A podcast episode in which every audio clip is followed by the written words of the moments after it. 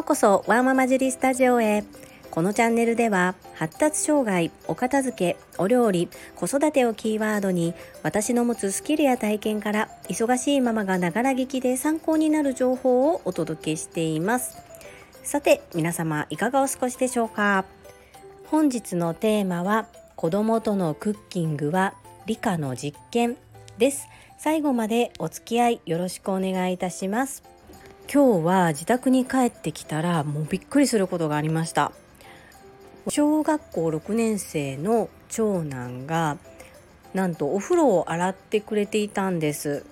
何度かお風呂を洗うっていう家事を手伝ってもらったことがあるんですが正直息子にとって好きな家事ではないのでまさかまさかお願いしていないのにもかかわらずお風呂を洗って綺麗なお湯を張ってくれていたっていうことに驚いたんですけれども実は裏がありまして 今日は金曜日ですよね。土曜日は公立の小学校は授業がありません。なので今日出た宿題をやりたくなかっただけでした。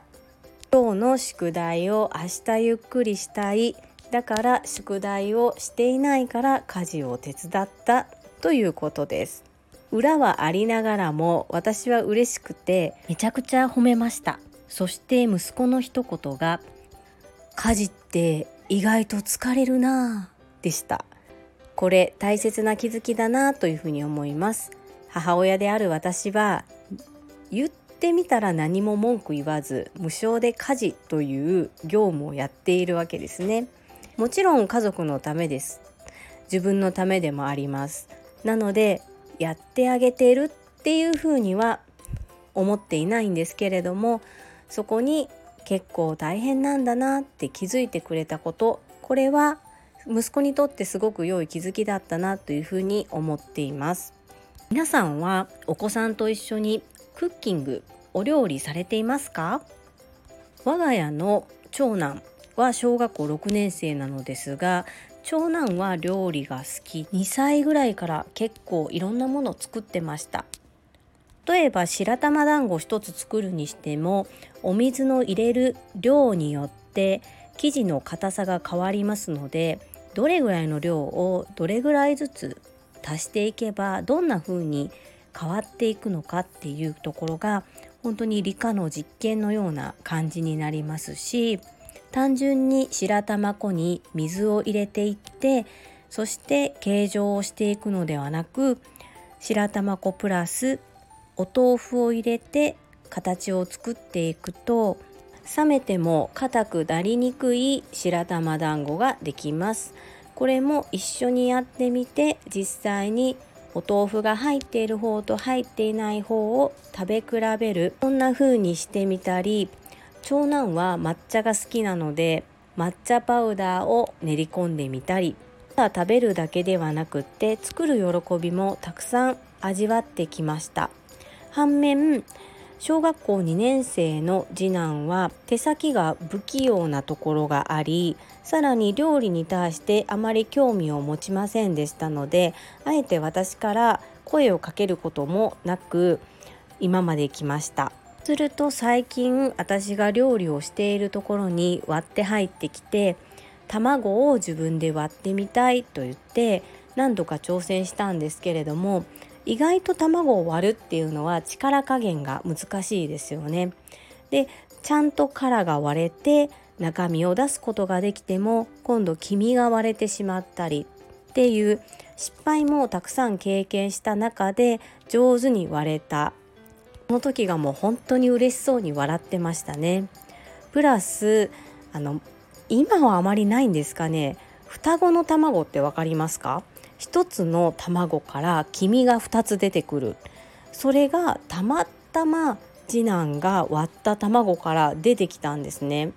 私もものすごく久しぶりに見たんですけれどもそんな体験も「えなんで黄身が2つあるの?」って言いながら爆笑してました。そしてふとした瞬間に「ママ黄色いの2つ入ってたね」ってよく言ってます。とっても印象的だったんだなというふうに思いますね。そんな字なんですが最近私がフライパンで何か炒め物をしていたり包丁で何かを切っていると僕もやりたいと言って入ってきます。お子さんがそのように入ってきた時皆さんはどういう対応をされますか？実は私母親が割と料理が上手な人です。それで小さい時にやりたいと思ってさせてほしいと言ってもなんか結果的に怒られてばっかりで楽しくなかったそんな思い出しかないんですね。それはなぜかというと母親からすると包丁の持ち方だったりあと野菜の切り方気洗いの時の手順などいろいろ私におそらくしつけだと思って教えてくれていたのだと思うんですが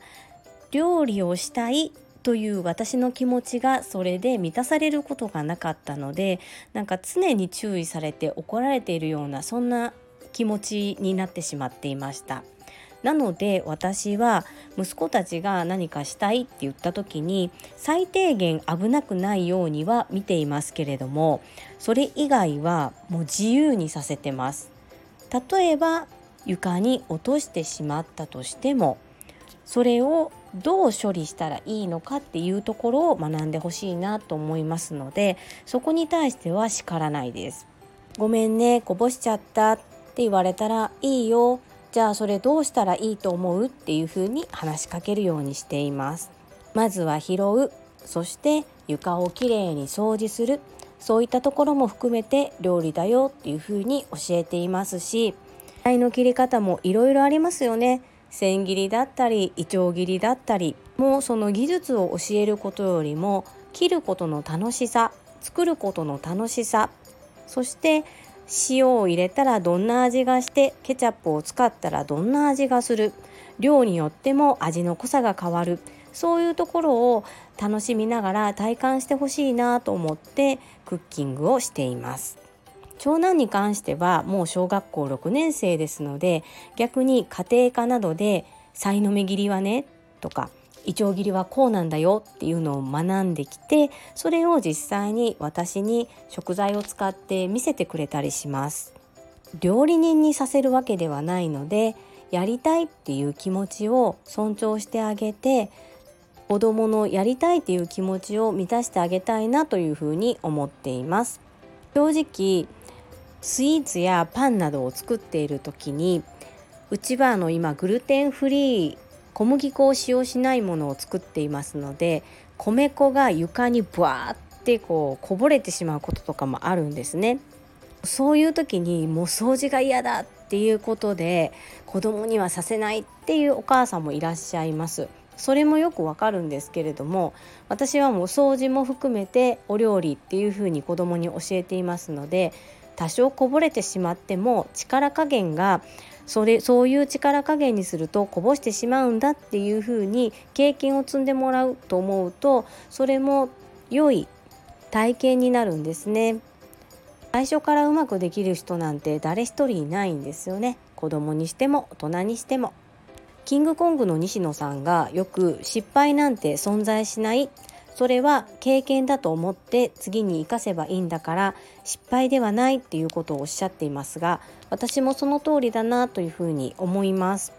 ぜひお子様が料理をすることに興味を持ったらこれは家庭科や理科を覚えるそして家でしかできないそして普段生活しているだけでは体感できない素敵な経験ができる機会だと受け止めていただいて子どもたちとの時間を楽しんでいただきたいなというふうに思います。それでは本日も最後までお付き合いくださりありがとうございました。皆様の貴重な時間でご視聴いただけること本当に感謝申し上げます。ありがとうございます。ママの笑顔サポータージュリでした。